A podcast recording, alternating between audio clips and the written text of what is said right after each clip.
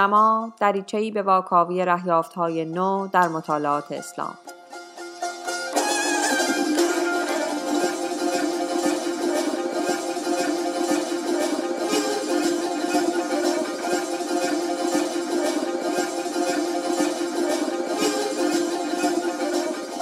سلام. اینجا رادیو دورنماست. قسمت هفتم از فصل چهارم و من فاطمه مسلح زاده هستم. خوش آمدید. به میانه فصل چهارم رسیدیم و طبق روال همیشه این قسمت رو هم به یک گفتگو اختصاص دادیم. در این شماره با محسن حسام مظاهری دانش آموخته جامعه شناسی و پژوهشگر مطالعات اجتماعی دین و نویسنده کتاب رسانه شیعه گفتگو خواهم کرد. درباره پژوهش های اجتماعی شیعی و معنا و محدوده پژوهش های اجتماعی دین روش ها وضعیت فعلی و محدودیت های اون حرف خواهیم زد. گفتگوی جذابی است که دعوت می‌کنم بشنوید.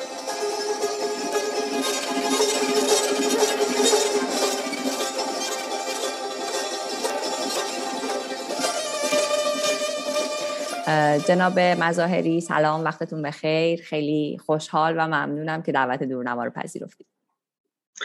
سلام به شما و به همه مخاطبان عزیز برنامه دورنما. من از شما ممنونم که من دعوت کردم این برنامه در خدمتتون هستم. سلامت باشید. خیلی ممنون.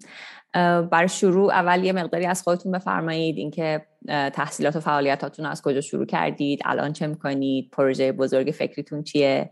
و بعد کمی هم از کتاباتون لطفا برای ما بفرمایید. حالا یه ذره جلوتر درباره رسانه شیعه مفصلتر صحبت خواهیم کرد اما درباره برخی کتابای دیگهتون ساکن خیابان ایران و مجموعه سجلی تراژدی جهان اسلام. اگه توضیحی بدید که ما با فضای کار شما آشنا بشیم خیلی ممنون میشم. حتما. خب رشته دانشگاه ما جامعه شناسی بوده پژوهشگری اجتماعی و با تحصیل دانشگاه تهران هستم منتها چون حوزه کاریم و تحقیقاتی به حوزه دین متمرکز بوده طبیعتا یه مطالعات دینی و مطالعات تاریخی هم سعی کردم که داشته باشم و تا الان دارم دنبال می‌کنم من الان دیگه 18 سال هست که تمرکز دارم برای پروژه پژوهشی که حالا برای خودم تعریف کردم و محوریت اون حوزه مناسک شیعه هست. دنبال این هستم که اولا تغییر تحولات مناسک رو که حالا در ادامه توضیح میدم منظور و مفهوم از مناسک چه هست. و تعریفم چی هست رو دنبال بکنم و منطق این تغییر تحولات رو در نسبت با تغییرات تحولات جامعه ایرانی بسنجم این میشه گفت که محور مرکزی این پروژه من بوده تا الان.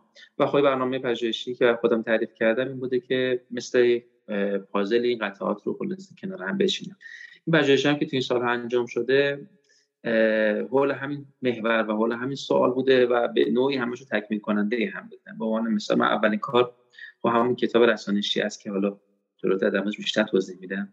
جامعه شناسی هیئت مذهبی و آیین های سوگواری در ایران. خب بعد از این کار من مسئله که باش توی این انجام این پژوهش مواجه بودم فقر داده ها بود و پراکندگی داده ها و اینکه خیلی غیر روشمند بودن در این حوزه.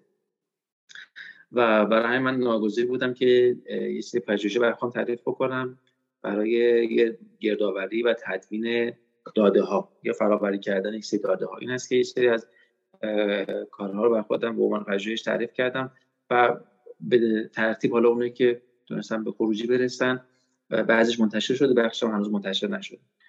چند تایش که بخوام نام ببرم مثلا همین تراژدی جهان اسلام که سال 97 منتشر شد در سجل و ویرایش بعدی در چهار انشاءالله منتشر خواهد شد.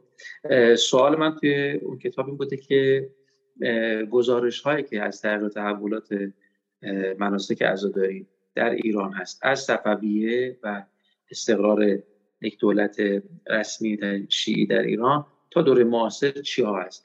خب می‌دونیم به خاطر اینکه ما فقر در حوزه تاریخ اجتماعی داریم یکی از منابع خیلی مهمی که در اختیارمون هست و ناگزیر هستیم بهشون مراجعه بکنیم. گزارش هایی هست که در سفرنامه های خارجی ها اومد و خب من دنبال این گزارش ها رفتم. گزارشی که در سفرنامه در این سفرنامه اومده بود از عزاداری و به ترتیب تاریخی اینها رو در مقاطع مختلف تاریخی گردآوری کردم و البته با روش نقادانه بررسی و تحلیلشون کردم که این 182 نفر از سفرنامه نویسان توی این کار به ترتیب گزارش هاشون و توصیفاتشون اومده که خوبی تصویر تقریبا میشه گفت کاملی از وضعیت مجلس و های عزاداری در ایران رو از صفویه تا دوره معاصر تصویر می‌کنه.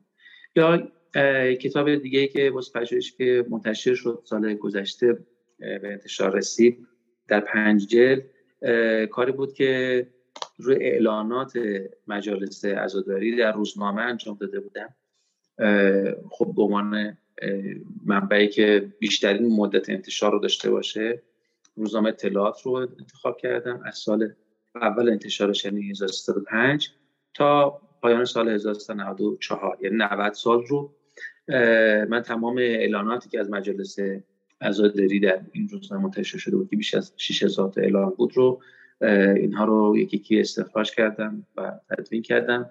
و از توی اینا سعی که داده های مختلفی در بیارم از جمله اینکه یک گونه شناسی و سیخ شناسی مجلس عزاداری رو بر اساس همین اعلانات توی کارم آوردم که خب 26 گونه رو از هم تفکیک کردم و حالا داده های آماری و داده هایی که از این کار استخراج شدن که خب خودش یه منبع هم برای کارهای خودم هستم احیانا برای پژوهشگران دیگه که بخوام مراجعه بکنم.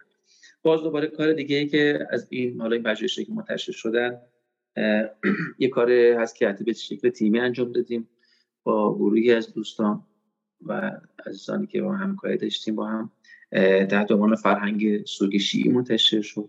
سال 95 و یک دانشنامه تخصصی هست در باب آین ها و مجالس عزاداری که خب یک تیم نویسنده بود 50 نفر از پژوهشگران توی این کار همکاری داشتن و مقالات رو نوشتن و یک شورای علمی هفت نفر هم داره که سرویراستاری مدیریت و شورا رو من به عهده داشتم. و اون کارم منتشر شده. همینطور مجموعه مقالات در مورد اربعین منتشر شده که باز دوباره دوستانی تو اون کار مقاله دارن و خود من هم مقاله دارم. و این سه که تا الان منتشر نشده هنوز محله انتشار نرسیده. از جمله کاری که یک دو ماه قبل تموم شد درباره تاریخ جشنهای اسلام شیعی در ایران بود. و امیدوارم که بشه تا آخر امسال منتشر بشه. یه کاری که سال 90 با یک تیم 72 نفر پژوهشگرا انجام دادم در 33 شهر و مردم نگاری 180 مجلس محرم و سفر بود. به نظرم مثل انشالله کار خوبی می‌تونه باشه ولی خب حجمش هم خیلی چون کار سنگینی بوده هنوز نتونسته منتشر بشه امیدوارم که اونم بتونه منتشر بشه. یک پژوهش دیگه در باب فتاوا انجام دادم. فتاوایی که فقها و مراجع تقلید در حوزه مناسک داشتن در نیم قرن گذشته و حالا سعی که وارد یک سنخ شناسی و یک تحلیل فتوا هم به عنوان داده برای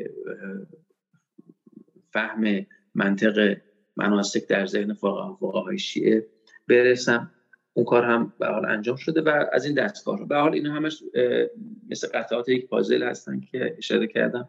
در راسته همون پروژه اصلیم هست که ثبت تغییرات مناسک و فهم منطق این تغییرات است ساکن خیابان ایران که متفاوت با اینها.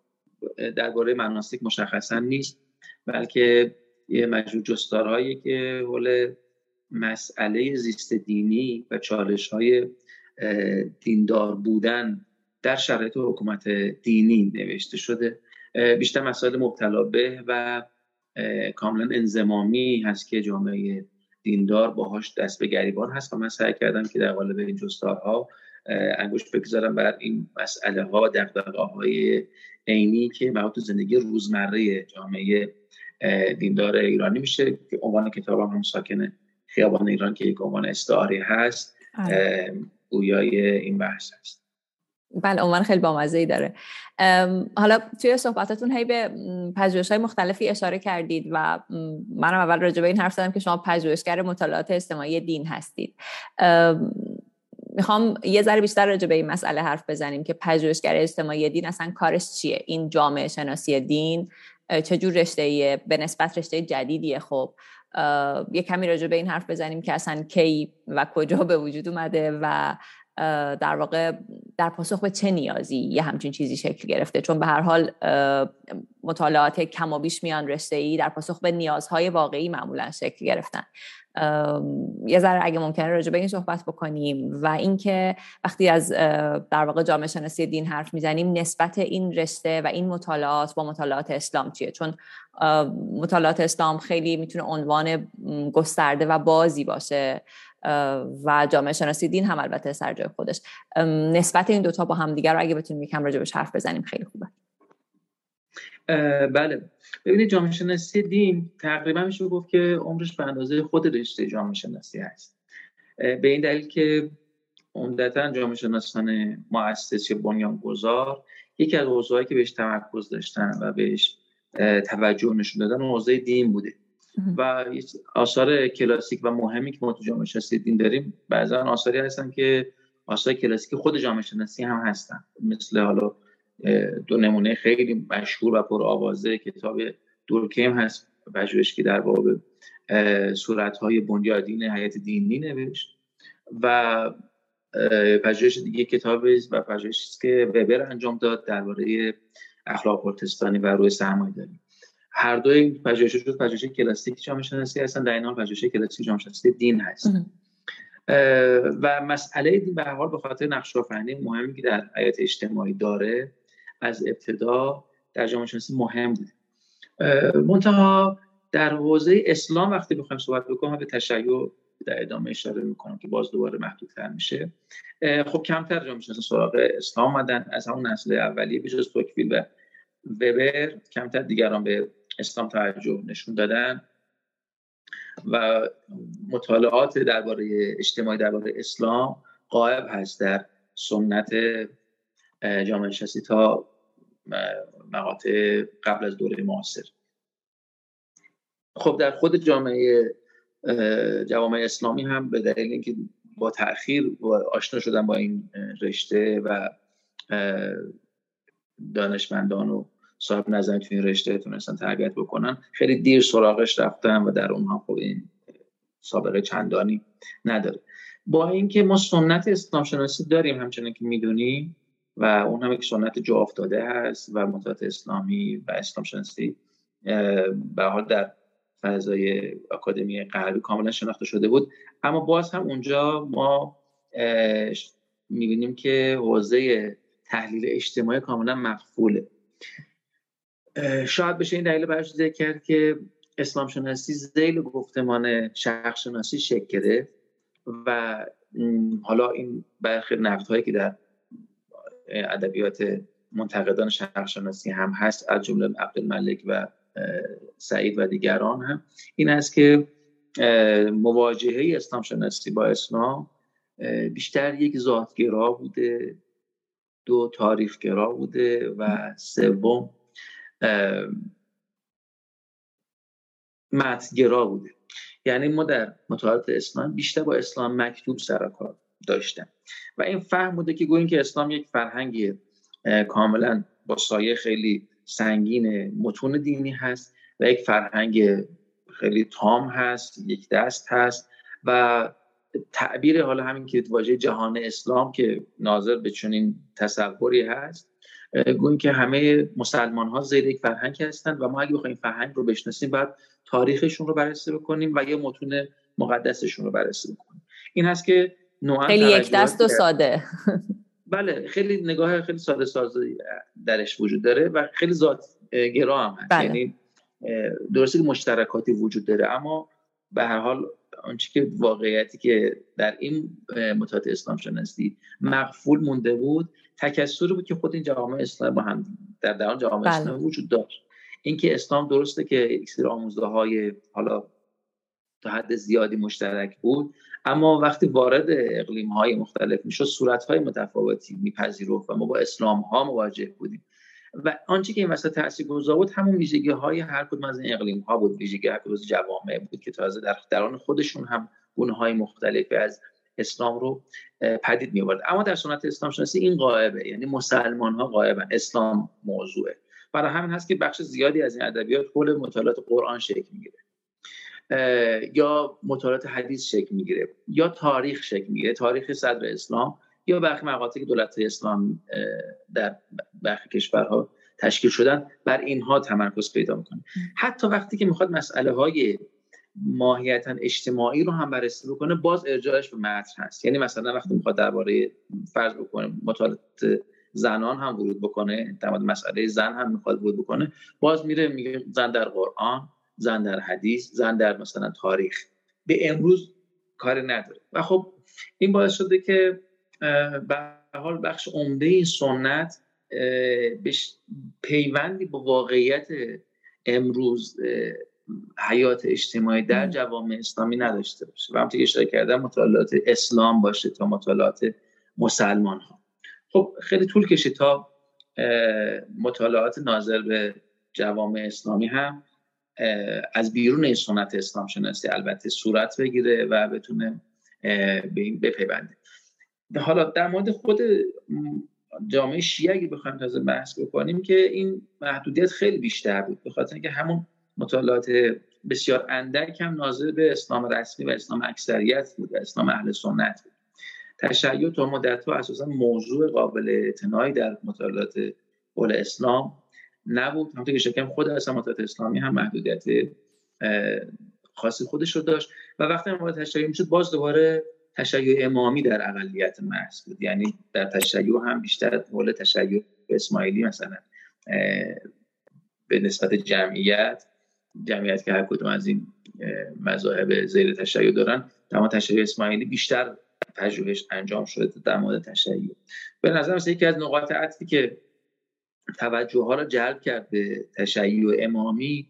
خب یکیش انقلاب اسلامی بود. یعنی انقلاب اسلامی باعث شد که به حال با یک پدیده ای مواجه بشه افکار در افکار عمومی و همینطور به تبعش آکادمی غربی که خب براش پرسش بود که از دل حالا مذهبی که تصویر تصور که همیشه بود یه مذهب به یک معنا اعتدالی است و اون تصویری هم که بیشتر آشنا بود به نمایندگی کسان مثل کوربن بود. یک قرائت خلاصه ناظر به فلسفه و عرفان شیعی امام شناسی باطنگرا. و حالا می‌بینیم که از دل چنین تصویری یه یک انقلاب, انقلاب در آره، این خب طبیعتا یک تلنگری بود که با تشیعی که با مطالعات قربان و سیطره که بالاخره رو بحث ادبیات شناسی و شیعه پژوهی داشت آثار اون با اون تشیع انقلاب نمی‌تونست دل اون تشیع انقلابی به عنوان پدیده اجتماعی سیاسی بیرون بیاد. بعد از این بود که خب کمی حساسیت ها بیشتر شد. همینطور حالا قبل و بعد از این گروه های فعالیت فعال شدن گروه های در لبنان و اثرگذاری که به در منطقه حساس خاورمیانه داشتن. باز هم اینجا البته مطالعات درونش بیشتر نگاه سیاسیه تا بله. مطالعه به عنوان امر اجتماعی در حال ارزم هست که با اینکه جامعه شناسی دین به حال امروز دیگه یک شاخه جو افتاده هست و همینطور با اینکه اسلام شناسی و حتی شیعه پژوهی زیل اون امروز ادبیات خودشون رو دارن و تثبیت شده هستن اما اون چیزی که ما ازش سخن میگیم به عنوان مطالعات اجتماعی تشیع یا جامعه شناسی تشیع بسیار شاخه نوپاییه و هیچ کدوم از این دو تباری که اشاره کردن سابقه زیادی نمیشه براش در اونها پیدا کرد. اینکه حالا چه تفاوتی داره؟ من خیلی مختصر اشاره بکنم. به حال جامعه شناسی و اجتماعی حالا متد اجتماعی میگیم عامتر از جامعه شناسی هست دیگه. انسان شناسی هم در می‌گیره متد فرهنگی هم در می‌گیره بله. متد ارتباطی هم در می‌گیره. و به نظر من می‌تونه دقیق تر هم باشه از اینکه صرفا فقط جامعه شناسی بخوایم بگیم. به حال متد اجتماعی طبعا یک شاخه از این پژوهی هست که مواجهش بودیم با دینی هست. یعنی ما در مطالعات اجتماعی دنبال دین هنجاری نیستیم طبیعتا. گناه های آرمانی مسئله ما نیست اثبات حقانیت یا رد تبلیغ دین مثلا. بله مسئله ما نیست. تبلیغ و ترویج مسئله یک پژوهشگر اجتماعی دین نیست. و همینطور با دینی که سر کار داره که اینجاست مرز جدا کننده یک پژوهشگر اجتماعی با خیلی از شاخه‌های دیگه دین پژوهی این هست که بیشتر از آن که با اسلام مکتوب کار داشته باشی با متن کار داشته باشیم با اسلام زیسته با تشیع زیسته ما سر کار داریم. یعنی وقتی که این آموزه ها به زبان در میان این آموزه ها تبدیل میشن به رفتار تبدیل میشن به کنش اجتماعی و انسان دیندار رو می‌سازن انسان مسلمان رو یا شیعه رو می‌سازن و اون در یک محیط اجتماعی رفتار از خوش نشون میده که خب ناظر به اون باورهای دینی هست. اینجا هست که یک پژوهشگر اجتماعی ورود می‌کنه و حوزه کارش هست. یعنی این نفس ما با متن دینی کار نداریم. مگه اینکه به اقتضای پرداختن به انسان دینی یا دیندار بخوایم به متن مراجعه بکنیم. و همونطور که اشاره کردم ما با صورت زیسته و به زبان رفتار اجتماعی درآمده دین سر کار داریم اینکه این آموزه ها در تغییر و تحولات اجتماعی در ساخت جامعه چه نقشی ایفا کردن؟ اینکه نهادهای اجتماعی چه میزان متاثر از آموزه های هر کدوم مذاهب هستن؟ اینکه رفتارهای افراد تا چه میزان و چگونه توسط باورهای دینیشون شکل پیدا می‌کنن و کنترل میشن؟ این از موضوعاتی هست که در کنار پرداختن به سازمان دین در متعدد اجتماعی دین ما بهش توجه می‌کنه این توضیحاتی که دادید اگه بخوایم منطبقش بکنیم بر به قول شما واقعیت زیسته بر فضای واقعی دانشگاهی در ایران کار به کجا می‌کشه. یعنی در واقع جایگاه این پژوهش های اجتماعی حالا از در واقع سطح بازترش پژوهش های اجتماعی دین برسیم به در واقع شیعه پژوهی در سطح اجتماعی. اینا جایگاهشون کجاست؟ توی دانشکده علوم اجتماعی الان انجام میشن یا دانشکده الهیات یا اصلا یک ارتباطی وجود داره بین این دانشکده ها که مثلا پروژه تعریف بکنن با هم دیگه. به ذهن من میاد که خیلی تعداد این پژوهش ها کمه. حالا یه کمی البته شما توضیح دادید که چرا در واقع تونوک این فضا توی در واقع مطالعات مربوط به تشیع و بعد حالا مشخصا ایران. ولی اگه بخواین بگین که الان در ایران در واقع تو فضای دانشگاهی چه خبره چی میگید به ما؟ واقعیتش اینه که البته امروز که داریم ما هم صحبت می‌کنیم نسبت به باز یک دهه قبل خب شاید خیلی بهتر شده. ما امروز در دو دانشگاه داریم که رشته هایی حالا با این صرف نظر از با چه کیفیتی و با چه حالا سرفصل هایی اما به حال تحت عنوان جامعه شناسی تشیع حتی رشته دانشگاهی داریم. خب این اتفاقی که ده سال پیش شاید تصورش اینقدر آسان نبود. و خود این نشون میده که خیلی با شتاب زیاد این تغییرات صورت گرفت در فضای دانشگاهی. حداقل پذیرفته شده. بله به رسمیت شناخته شده. این به رسمیت شناخته شدن عرض می‌کنم خیلی اولا امر جدیدیه. و دوم که خیلی به سختی اتفاق افتاده. واقعیت اینه که هنوز هم کامل اینجا نیافتاده. هم در فضای دانشگاهی خیلی رشته و شاخه محجوریه و هم در فضای بیرون دانشگاه.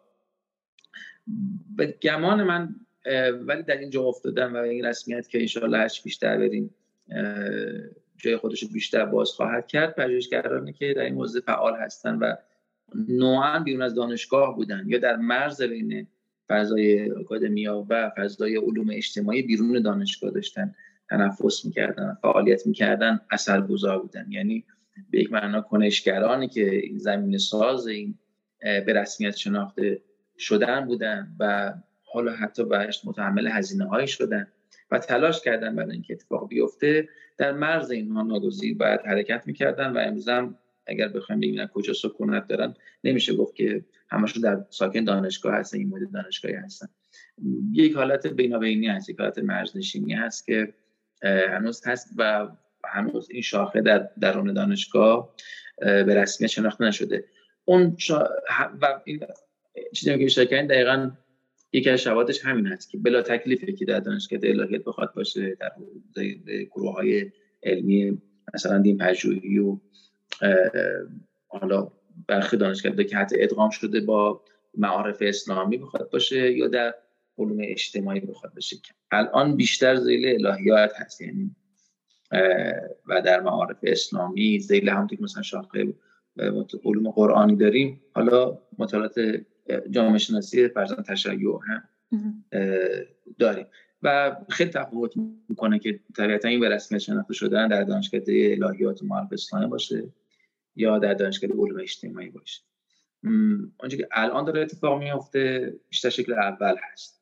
و طبیعتا این بر جنس پژوهش ها بر تعریف این پژوهش ها خب سایه میندازه و تبعات خودش رو داره. در هر حال اون چیزی که ما امروز به عنوان همین سرمایه واقعا اندک و آغازین باش مواجه هستیم نه به تمامی در دانشگاه شکل گرفته و نه به تمامی در بیرون دانشگاه بلکه هم که اشاره کردم شاید یک رفت و برگشتی بین این دو فضا هست. حالا اگه اجازه بدید برگردیم سراغ اثر محوری شما رسانشیه در واقع توی این اثر شما درباره هیئت های مذهبی به عنوان یک نوع رسانه صحبت کردید که مفاهیم و ارزش ها رو انتقال میدن. و سعی کردید که سیر تطور اینها رو و جهتگیری این رسانه ها رو در طول زمان نشون بدید. یه کمی حالا باز قبلتر هم اشاره کردید به این موضوع تغییرات مناسک ولی یه کمی درباره اینکه با چه انگیزه این اثر رو نوشتید اول اگر ممکنه برای مخاطبان توضیح بدید تا بعد با جزئیات وارد کتاب بشیم. بله ببینید من شروع کار کتاب رسانشی سال 82 یک 82 بود. که خب من سال اول دانشجوی من بود. و اتفاقی که اون سالها شاهدش بودم به عنوان کسی که توی عضو بود در مجلس مذهبی و به عنوان یک فرد حالا مذهبی تعبیری اصطلاح مذهبی یک زیست دینی داشت خودش و تجربه زیست مشخصی داشت در این فضا و حضور کامل داشت. اون سالها شاهد تغییراتی در فضای مناسکی بودن که خب همه کسایی که اون سالها تجربه کردن احتمالا اینو به خاطر دارن. تغییراتی که در فرمهای عزاداری در الگوهای مدداهی از میانه دهه هفتاد شروع شده بود و خب اون سالها منجر شده بود به ظهور یک سری هایی که متمایز بودن از هیئت های الگوهای مشهور و جا افتاده که با آشنا بود در هم و باشون آشنا بود. و برای همین این تمایز خیلی به چشم می اومد تمایز خیلی در مرحله اول اولا ترد می‌شد خیلی به عنوان ناهنجاری تلقی می‌شد و در مقابل گروه های که حاملان این تمایز بودن مقاومت می‌کردن و سعی کردن که استقلال طلبی خودشون دنبال کنن خب این برای من یک جرقه. به عنوان کسی که حالا دانشجوی جامعه شناسیه در محیطی که داره تنفس می‌کنه شاهد یه سری اتفاقات هست و دنبال بودم که ببینم حالا چطور می‌تونم یک دلالت اجتماعی توی این تغییرات بیابم. و این جرقه اولی از همین بود یعنی از مشاهده بود مشاهده و تجربه یک سری تغییراتی که داره در محیط پیرامونی توی فضای مجلس مذهبی و در مناسک عزاداری رخ میده. چرا داره اتفاق میفته چه حالا زمین های اجتماعی داره چه عواقبی داره چه پرمتهایی داره. خب ارز کردم در هم ابتدا من مواجه اولیه البته همونطور که تو مقدمه کتاب نوشتیم مواجهه به یک معنی متأثر از اون فضایی که خیلی هم غالب بود آسیب شناسانه بود. یعنی نگاه هم بود که گویا که ما یک سری فرم های اصیل داریم و حالا این تحولات جدید داره اون فرم های هنجارها رو میشکنه. و خب بعد پس به عنوان یک آسیب باش مواجه کرد به عنوان یک امر آرزی بر باش مواجه شد و نقد کرد بگی چرا این آسیب دامنگیر فرض مناسک شد. خب یعنی در واقع مواجهه اولیتون پژوهشگرانه نبود. یه نوعی یه هنجاری آره تو ذهنتون بود که آره. می‌خواستید بگید خب این هنجاره بیایم اینا رو آسیب شناسی کنیم. آره. به این معنا میشه گفت که به حال بعد اون انگیزه اولی انگیزه خالص علمی نبود بعد. و یه سوگیری درش بود کاملا سوگیری یا قضاوت ارزشی درش وجود داشت که به حال اصلا همین سوگیری من سوق داد به اینکه حالا بریم در موضوع حالا کار کنم خب این نقطه ولی جرقه اولیه بود. خب طبیعتا من سعی کردم که مشاهده دایره مشاهدات هم بیشتر بکنم. و این سلسله پژوهش ها مشاهده هایی رو در حالا گستره متنوع تری اول از یک شهر دو شهر توسعه پیدا کرد به چند شهر. سفرهای پژوهشی که می‌رفتن. سعی می‌کردم که این الگوهای حتی متنوع رو شرکت بکنم ثبت بکنم بیشتر ببینم. از دیگران کمک گرفتم از دوستان دیگه. اونها رو هم تیمای پژوهشی تشکیل دادم و به شهرهای دیگه فرستادم. و همه روش که حالا بیشتر ما تو روش متعت اجتماعی در مردم نگاری در مستند نگاری ما استفاده می‌کنیم. یعنی ثبت بکنیم تصویر برداری بکنیم مستند سازی بکنیم گوش بدیم ببینیم. و این مشاهدات رو اول ثبت بکنیم و بعد در بشین تحمل بکنیم. مجموعه این مشاهده ها که هنوزم ادامه داره یعنی من یکی از به حال برنامه هایی که دارم این ایام محرم سفر معمولا در سفرم برای تجربه کردن و دیدن و مشاهده کردن در تمام این سالها سعی کردم که برنامه رو ادامه بدم. روستاهای دور افتاده شهرهایی که به تا قبل از این صرفا نمودشون خوندم. برم ببینم ثبت بکنم مستند نگاری بکنم. اتفاقی که برای من افتاد در دل این کسب تجربه های بیشتر و مشاهده بیشتر در این اتفاق است که میدان با هر پژوهشگر اجتماعی احتمالا می‌کنه این هست که او رو متواضع می‌کنه. یک. دو اینکه از اون باورها و قضاوت های خیلی سفت و سخت اولیه رو شروع کنه سوهان زدن. نرم می‌کنه. وقتی شما چند نمونه می‌بینی ده نمونه بشه صد نمونه اتفاقی که منطقا باید بیفته این هست که و خلاف تصور که من نمونه بیشتری دیدم پس می‌تونم تعمین بیشتری بدم نه. میدان متواضع تر می‌کردم. و تا به امروز هم اتفاق بیشتر افتاده. یعنی هر که بیشتر می‌بینم و هر که بیشتر تجربه می‌کنم بیشتر میدم که نمی‌شناسم. و چقدر این دامنه تکسرش زیاد هست و چقدر این امر متنوع هست و وقتی که اینقدر تنوع داره من چطور می‌تونم که به راحتی با گزاره های تعمیم دهنده بتونم اون رو تبیین کنم اتفاقی در میدان برای من افتاد این.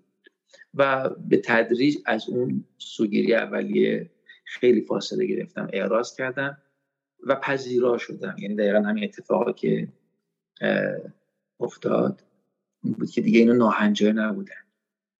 یک تغییر بودن. خیلی تفاوت میگه خب بعد دیدم که خب من نیاز دارم پس اگر این تغییر هست یکم در مورد اون فرم هایی که تصور می‌شد اینها فرم های اصیل هستن به یک معنا که حالا توی بنتز ناب هستن گیومه که در مورد اینها حالا بخوام مطالعه کنم این هست که رفتم متمرکز شدم بر تاریخ عزاداری. و بیش از یک سال کامل متمرکز مطالعه کتاب خونه ای رو به اون مطالعه میدانی سعی کردم اضافه بکنم که محصولشون فصل یکی کتاب هست که فصل مفصلی هست و اینکه بر یک خط سیر واحدی از ابتدا شکلی مجلس و آینها یعنی از خود واقعی آشورا تا زمان معاصر ما دنبال بکنم اینکه اساسا این آین کجا شکل گرفتن کی شکل گرفتن و چرا شکل گرفتن. و خب نتیجه برای خود من خیلی نتیجه مهمی بود و خیلی اون فرض اولیه کاملا متزلزل کرد و کار اساسا صورت دیگه ای پیدا کرد. یعنی در سویراستی که کار داشت تا قبل از انتشارش در سال 87 از اون موضع آسیب شناسانه تعبیری بیشتر شاید رگه های جامعه شناسانش تر شد و از اینکه اینها رو تغییرات رو به عنوان آسیب تلقی بکنه به این اومد که اساسا این تغییرات امر طبیعی هست. و حالا بحثی که در مورد مناسک به ایده های کلانتری در مورد مناسک من رو رسون اون کتاب محصل چنین سفر خود من هم بوده. یعنی سفر نظری در میدان که مدت چهار سال و نیم پنج سال طول کشید و نهایتا در سال 87 منتشر شد که خب هم اولین کتاب من و اولین مثلا در این حوزه بود و البته بعد از اون تازه پژوهش مکملش ادامه بکن شما توی این کتاب از یه سری دستبندی ها استفاده می‌کنید که حالا این تحولی که فرمودید رو به نظرم خواننده کتاب کاملا می‌بینه اصلا در متن کتاب. که انگار واقعا نویسنده یک سفری کرده با این پژوهش و بعد رسیده به اینکه خب حالا این درسته که این عزاداری ها این آین ها مناسک با هم فرق می‌کنن ولی همشون می‌تونن موجه باشن. ولی خب بازم یه دستبندی وجود داره. مثلا هیئت های آمیانه وجود دارن یا مثلا هیئت های سنتی وجود دارن. این دستبندیه به نظرم برای یک در واقع چارچوب نظری استواره. یه یه نظریه ای در واقع باید پشت این ماجرا باشه. یه ذرم اگه ممکنه از اون نظریه و از اون چارچوب نظریه که به شما کمک کرد برای اینکه در واقع از اون حالتی که خب اینا آسیب هستن اینا ناب هستن برسید به اینکه نه اینا انواع مختلفی هستن و ما باید تحلیلشون بکنیم و بعد دستبندیشون کردید. از این چارچوب نظری هم لطفا یه کمی برای ما بگید.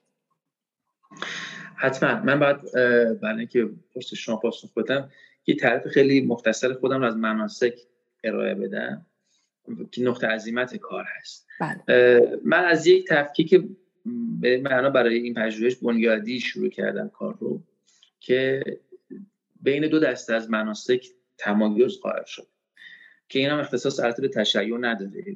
گمان می‌کنم که در همه گروه های دینی میشه مشابه این تمایز رو دید. اگر ما مناسک رو به عنوان یک سری فرمای تکرار شونده در یک هنجر زمانی مکانی و با معنای نمادین دینی در یک طرف خیلی کلی بخوایم تعریفشون بکنیم.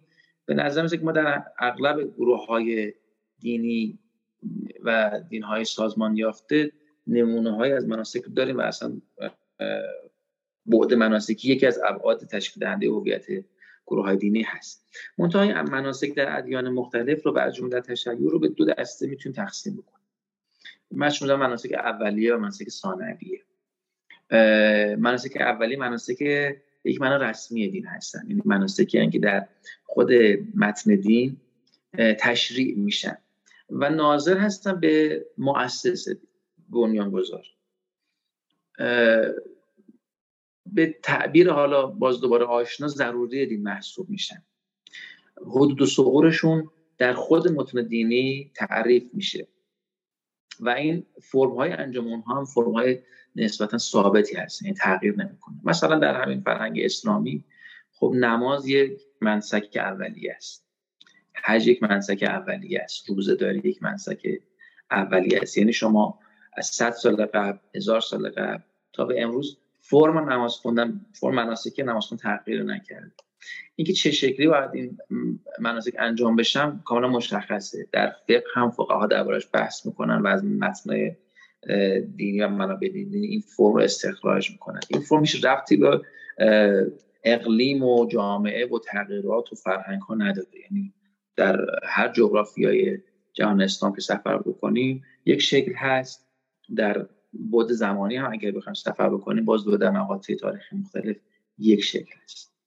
و یک نکته دیگه هم که وجود داره ضروری هستن ضروری دین هستن. یعنی به یک معنا الزامی هستن. انجام دادنشون مستوجب ثوابه و انجام ندادنشون هم می‌تونه فرد از دایره دینداران در مقام رسمی تعریفش خارج بکنه. اما در کنار مناسک رسمی که خب در همه ادیان هم هستن ما یک مناسک ثانویه داریم. که مناسک به یک معنا حاشیه هستن مناسک تابعانه مناسک مؤسسان نیستن. و اینها در طول حیات دین به تدریج ساخته میشن. در اقلیم های مختلف ساخته میشن. فرم هاشون کاملا متغیر سیاله از یک زمان به زمان دیگه از یک مکان مکان دیگه تغییر می‌کنه و ضروری دین هم نیستن.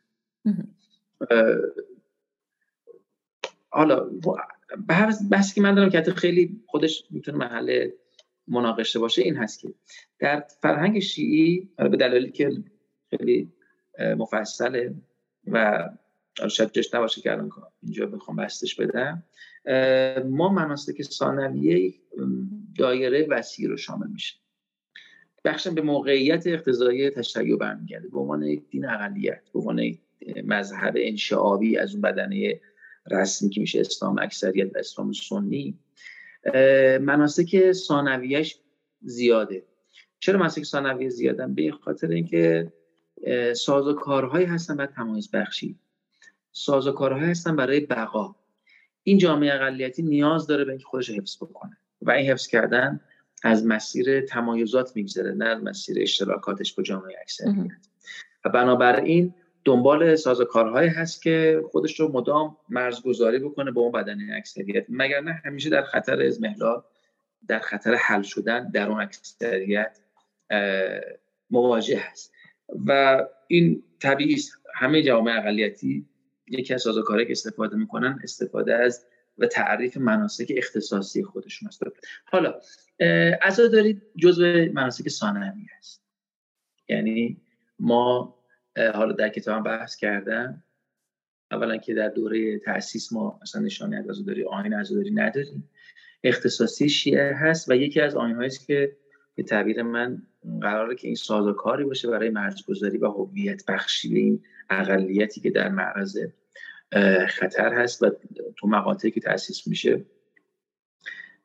دچار شرایط بحرانی هست. من تعبیر می‌کنم از رفتار تاسیسی که مشخصا امامان شیعه داشتن بیش از همه امام باقر و امام صادق. و این این رو پایه گذاری کرد آین ازادی رو پایه گذاری کرد. خب ازادی برخلاف بقیه مناسک اولی که اشاره کردن و مشابه بقیه مناسک ثانویه هیچ فرم ثابتی نداره. یعنی تمام این آنچه که ما امروز های متنوع عزاداری که و فرم های سوگواری که در گستره شیعه امامی باش مواجه هستیم. هر کدوم که مراجعه می‌کنیم که متأثر از اقلیم هستن متأثر از جغرافی های پیرامون خودشون هستن. هر کدوم یک مقطعی از تاریخ افزوده شدن.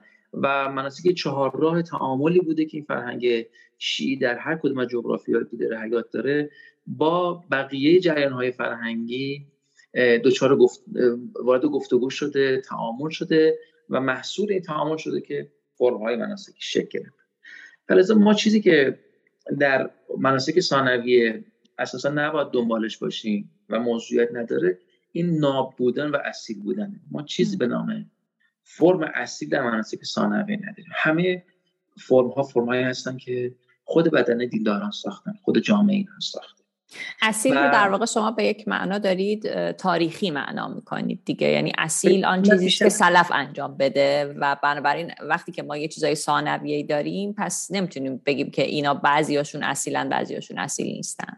یه همچین تعبیری از این اصیل برای همین توی گیومه گذاشتم و اصیل و ناب.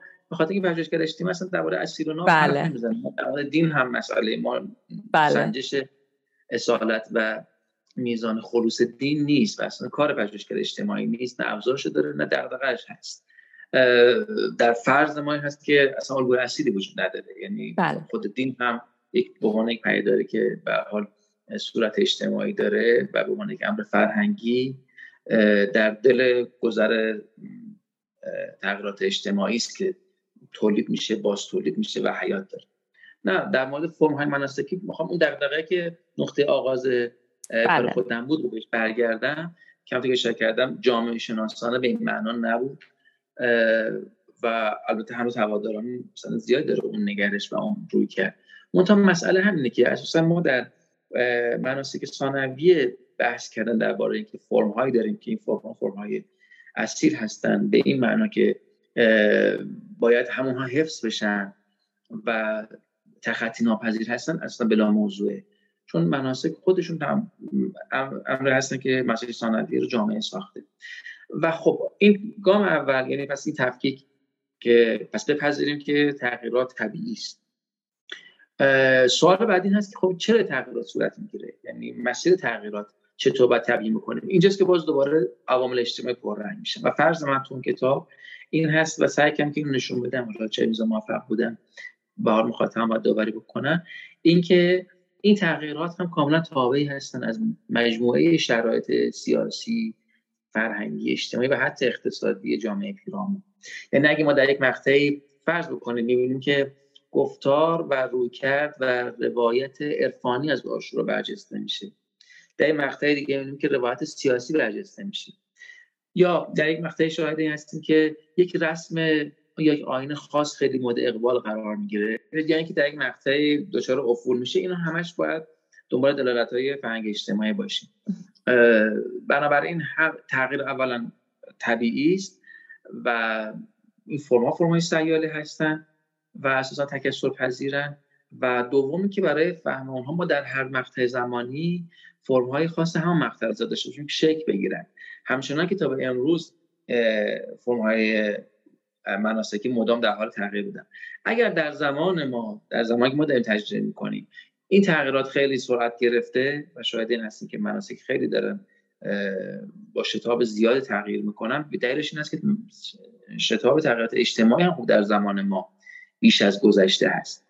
و آنچه که ما بهش میگیم سنت یا بهش میگیم فرم های سنتی با یک ارزش گذاری مثبت صرفا به این دلیل هست که در یک مقطع طولانی تری از تاریخ به این دلیل که تغییرات سیر کندتری داشتن آشناتر و معنوستر برای ما هستن. و ما تصور می‌کنیم که اینها فرم های جا افتاده هستن و براشون اصالت خواهد در حالی که خود اونها هم فرم های ساخته شده ای هستن. خود اونها فرم های ثانویه ای هستن. و ما اصلا در عزاداری چیزی به نام و در کلا مناسک ثانویه چیزی به نام فرم اصیل نداریم خب با این نگاه دیگه پس ما دیگه سخن گفتن از آسیب به این معنی که تغییرات مناسکی رو آسیب بدونیم.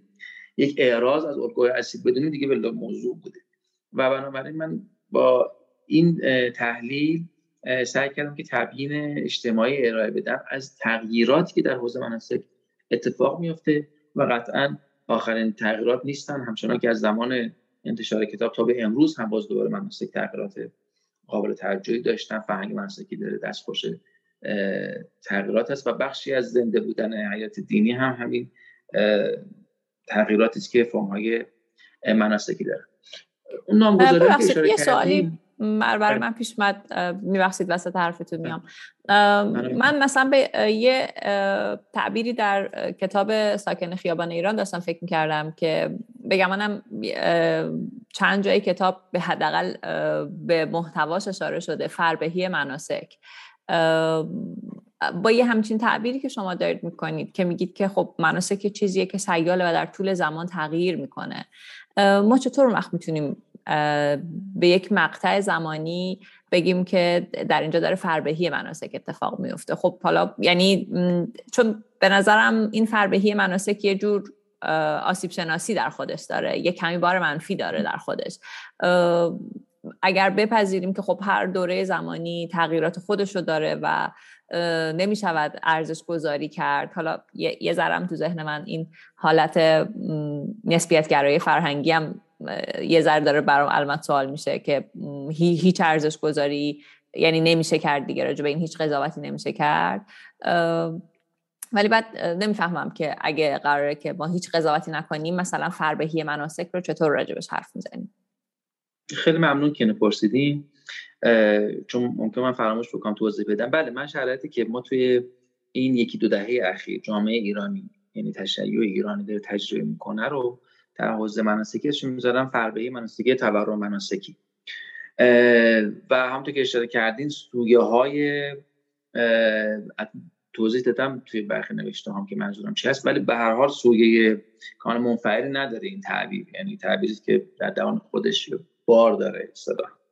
ببینید من منظورم از اینکه تبیین پذیر هستن تغییرات این نیست که نشه اونها داوری کرد. معیار داوری و ایاری که می‌خوایم سنجش بکنیم تغییرات رو متفاوت هست. اون ایار که من نقد کردم و به نظرم از اون منظر نمیشه به داوری نشست ایاری است که مدام ارجاع میده به یک گذشته ای و به یک فرم هایی که در گذشته فقط بودن و سعی می‌کنه که در مقابل تغییرات ایستادگی بکنه که تغییرات به رسمیت نشناسه. خب در این موضوع می‌بینه من فرم های منسک ثانوی اساسا همشون امر ثانویه بودن و در تو شکل گرفتن و هیچ کدومشون از ابتدا جز فرهنگ دینی نبودن که ما بخوایم از یک اصل اولیه بخوایم سیانت بکنیم. منتها خود همین مسیر تغییرات طبیعتا از منظر البته نه معرفت دینی از منظر که کار یک پژوهشگر اجتماعی نیست ولی از منظر مسیر تغییرات اجتماعی قابل داوری هست. من تصور می‌کنم مسیری که تغییرات مناسکی در این سالها داره در جامعه ایران دنبال می‌کنه از چند جهت مخاطر آمیز. بله با پذیرش که اصل تغییرات رو به رسمیت می‌شناسیم. با پذیرش که به حال جامعه وقتی صورت شتابان داره تغییرات در همه عرصه هاش طبیعت در حوزه دین هم این سرعت رو ما شاهد هستیم. با پذیرش اینکه مناسک در این شرایط ما داره جای خالی برخی مقولات و نهادهای دیگه داره پر می‌کنه. یعنی به برخی نیازهای دیگه که لزوما نیازهای دینی هم نیستن داره مناسک پاسخ میده و این رشد مناسک رو رشد دینداری نمیشه نام گذاشت و اینکه مناسک دارن تورم پیدا می‌کنن رو به معنای اینکه جامعه دیندارتر می‌شود نمی‌شود تبیین کرد. با همه این فرض ها به نظر من یکی مسیر رشد مناسک آن چیزی هست که من بگم آنم خاطر آمیز هست. ما در این دو دهه خب برخ مناسک حرکتشون به تعبیر رشد مثبت داشتن برخی رشد منفی داشتن. یعنی یک سری آین ها دچار افول شدن کم رنگتر شدن یک سری آین ها برجسته شدن آین های جدید ساخته شده. حالا این مثال خیلی مشهوری که بارها هم گفتم. اگر شما ده سال پیش 15 سال پیش کسی می‌خواست برجسته ترین مناسک جامعه ایرانی رو فهرست بکنه شاید دهمین مورد و بیشتر موردش هم مناسک اربعین نبوده. یعنی اصلا اربعین چیز جز یک مراسم عزاداری به مناسبت روز اربعین که خیلی معمولی برگزار می‌شد و در مقابل عزاداری دهی آشورا و یا عزاداری چند روز آخر سفر اساسا جایگاه چندان نداشت شمارده نمی‌شد.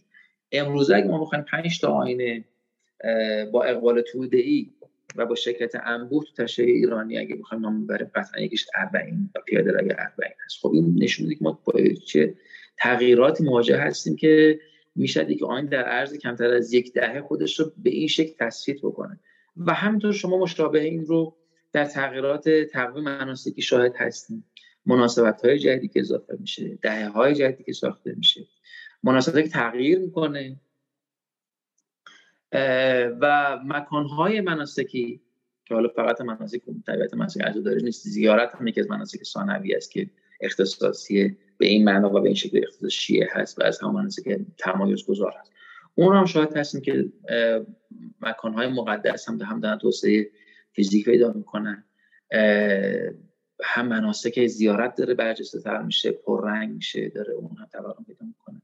خب از کنم اصل تغییر رو منتظریم منتها مسیر این حرکت تغییرات کجاست؟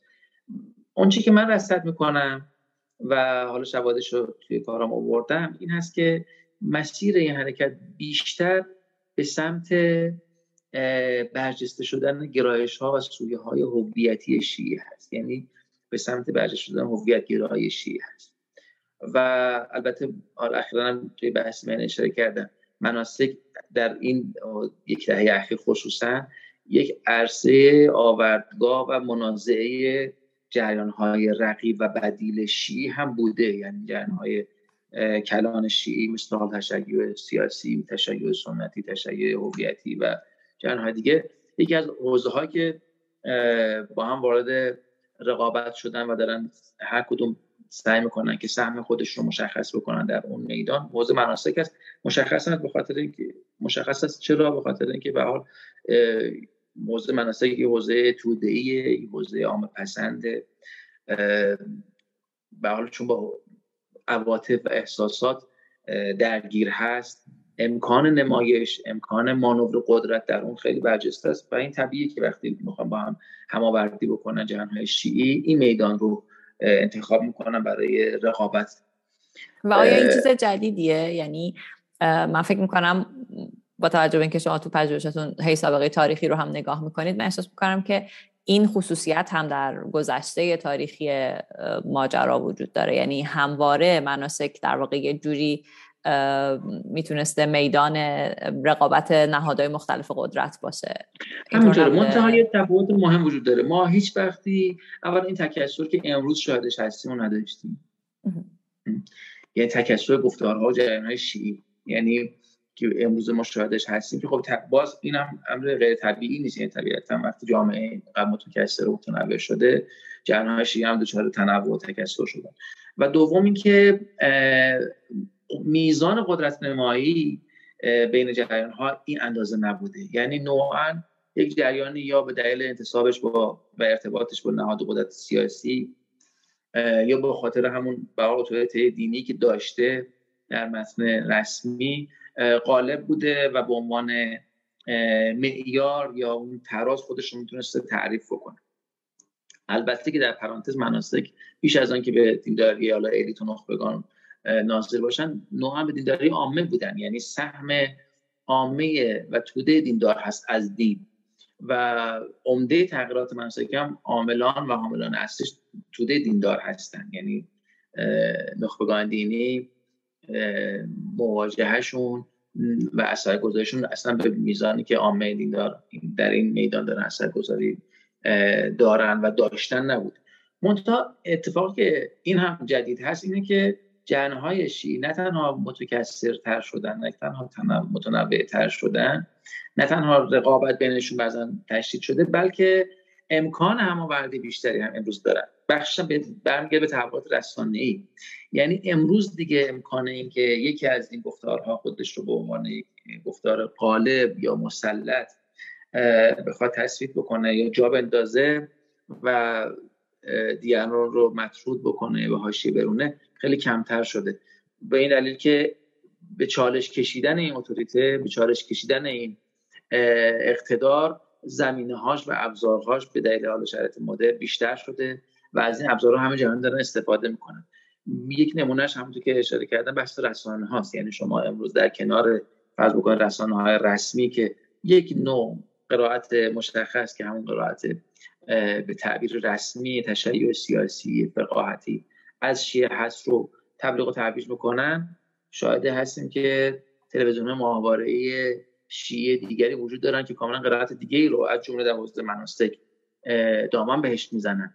و این حوزه دیگه حوزه نیست که فرض بکنید تا قبل از این تحولات رسانه‌ای و چون این امکانی می‌توانست وجود داشته باشه این سطح از رقابت.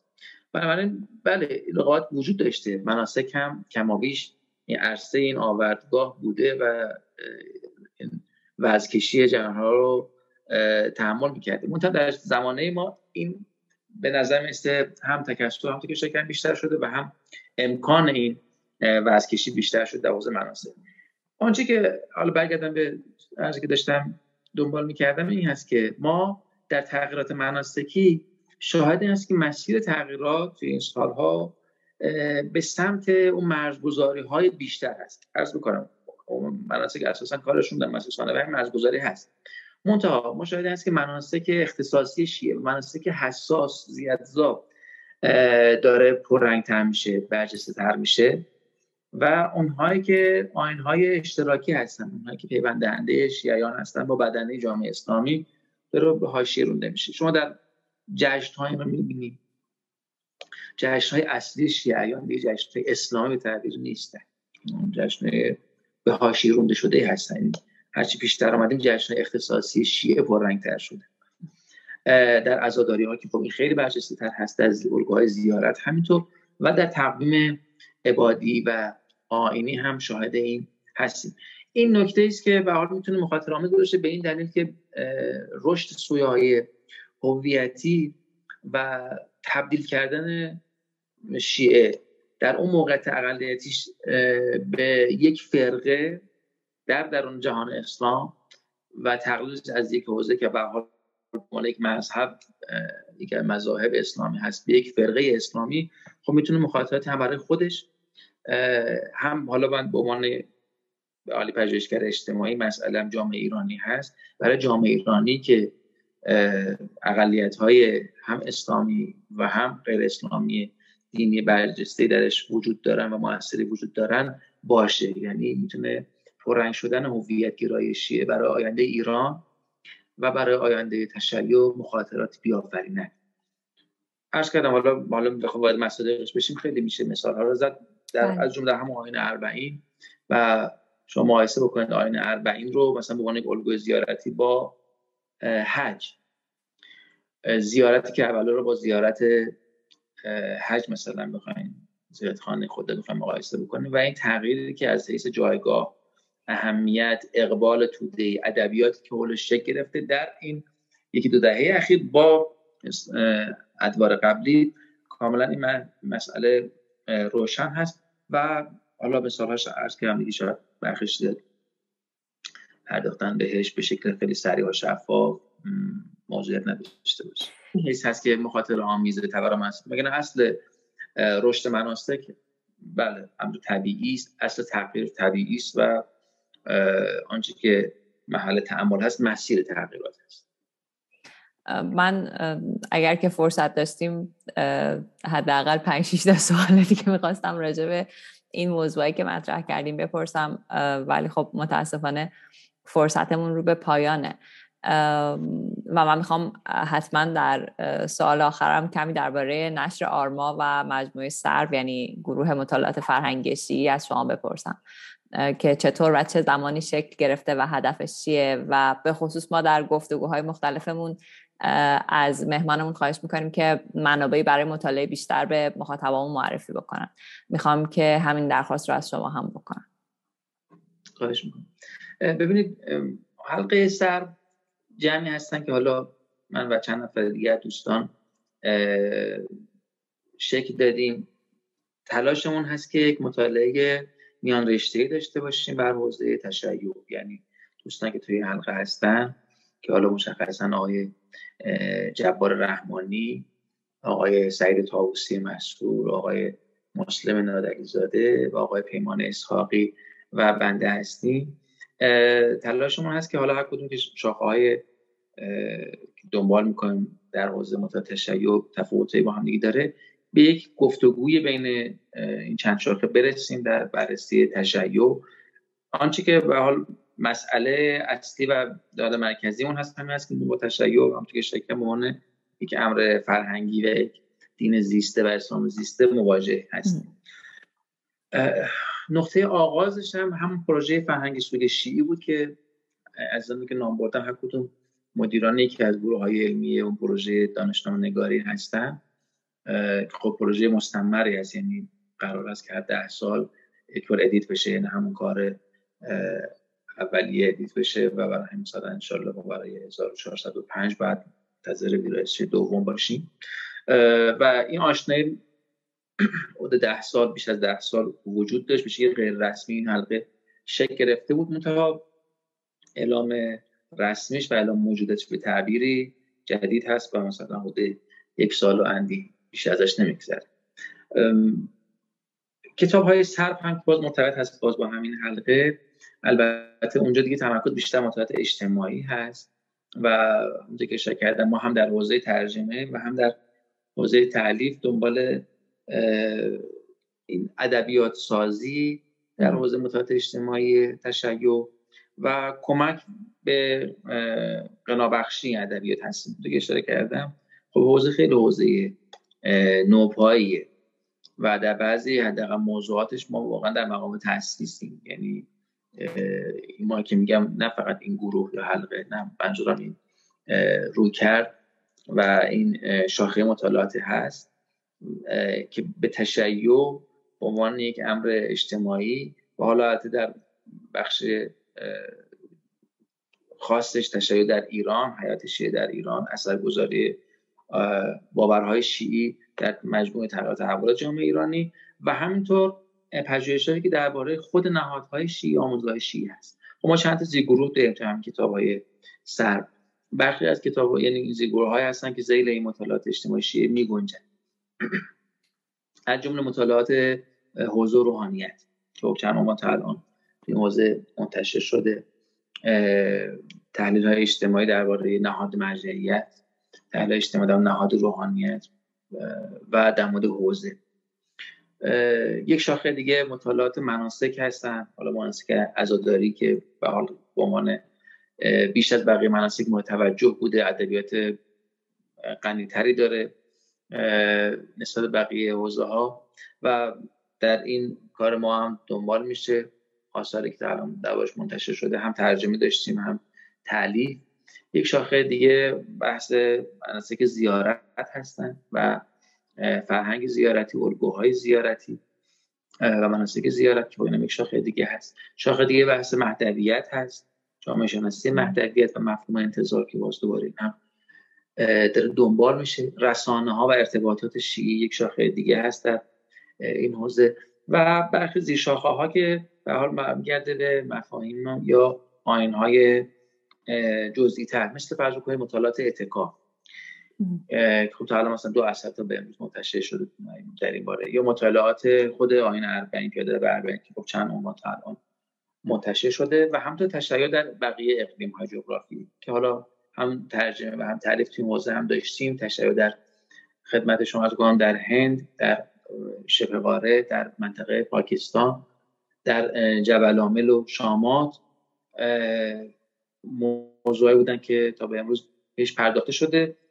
و در حوزه ترجمه آثاری که دنبال می‌کنیم یک آثاری هستن که یا از حیث روش شناسیشون می‌تونن کمک بکنن به این شاخه از مطالعات اجتماعی دین در ایران و یا آثار جدیدی باشن که به حال یکی از این دو ارزش اونها رو اولویت بخشه برای اینکه در دستور ترجمه قرار بدیم. خب ما به حال این ضعف رو هم کلا بدنه علوم اجتماعی ایران البته داره و در مطالعات اجتماعی دین هم به طبع اون شاهدش هستیم که با نخبگان و پژوهشگران کشورهای اسلامی سطح تعاملات بسیار پایینه. یعنی تعاملاتی که و احیانا وجود تعاملات علمی با پژوهشگران اروپایی و امریکایی بیشتر هست تا پژوهشگرانی که در خود فضای کشورهای دیگر اسلامی دارن کار می‌کنن در موضوع مشترک و ما در مطالعات اسلامی همینطوریه دیگه مطالعات اجتماعی بله. جای خود داره بله بله. در مورد شیعه خب کمی خواستن هم هست به خاطر اینکه خب به در اون پژوهشگران جوامع اسلامی هم بخش خیلی محدودترشون به حوزه تشیع تعلق دارن یا در این حوزه فعالیت می‌کنن. در حال با پژوهشگران لبنانی عراقی و همینطور پژوهشگران دیگری که در حوزه تشیع دارن کار می‌کنن. با رویکرد اجتماعی اینها هم ارتباطات برقرار کردیم و آثاری از اونها ترجمه شده. در دست ترجمه هست که داره منتشر میشه. دنبال این هستیم که به حال تلاش ها صورت بگیره. امیدواریم که یک شاخه نوپا رو بشود با این منابع کمی تقویت کرد و کمک بکنیم که این ادبیات نظری و مفهومی و همطور روشی که نیاز هست برای اینکه یک شاخه معیارهای علمی خودش رو هم داشته باشه رو تصویب بکنیم بسیار علی خیلی ممنونم از توضیحاتی که دادید. احتمالا پس کتابایی که شما به عنوان منابع به بینندگان ما معرفی می‌کنید عمدتا کتابای مجموعه سرب از نشر آرما هستن درسته اگر بخوام بعد توی الان در حوزه مطالعات اجتماعی تشیع بخوام منابع رو معرفی بکنم کتاب های سرب هستن که همونطور که شکرم توی این دستبندی موضوعی می گنجن و تا به امروز حدود سی عنوان ازشون بله. منتشر شده که در اختیار مخاطبان از خیلی ممنونم متشکرم. برای من خیلی گفتگوی آموزنده بود و مخصوصا با دیگر گفتگوهای تفاوتی داشت و اونم همون نکته بود که شما ابتدای صحبت فرمودید. ما دیگه اینجا راجع به متن و تاریخ و در واقع اسلام حرف نمی‌زدیم در راجع به مسلمان ها حرف زدیم و به طور خاص راجع به جامعه امروزمون هم حرف زدیم و خب این برای من جذابیت زیادی داشت. خیلی ممنونم از وقتی که به ما دادید و تحلیل های جذابی که توی صحبتاتون مطرح کردید. زنده باشین. منم ممنون از شما. امیدوارم که برای مخاطبانم گفتگو مفید بوده باشه. حتما همینطوره. بازم تشکر می‌کنم و شما رو به خدا بسپارم.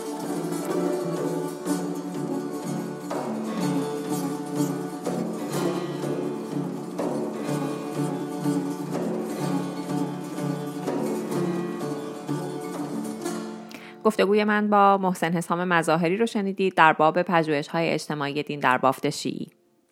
نسخه تصویری این گفتگو در کانال آپارات و یوتیوب دورنما هم بارگذاری شده که هم از طریق وبسایت ما و هم از طریق کانال تلگراممون می‌تونید بهشون دسترسی پیدا کنید.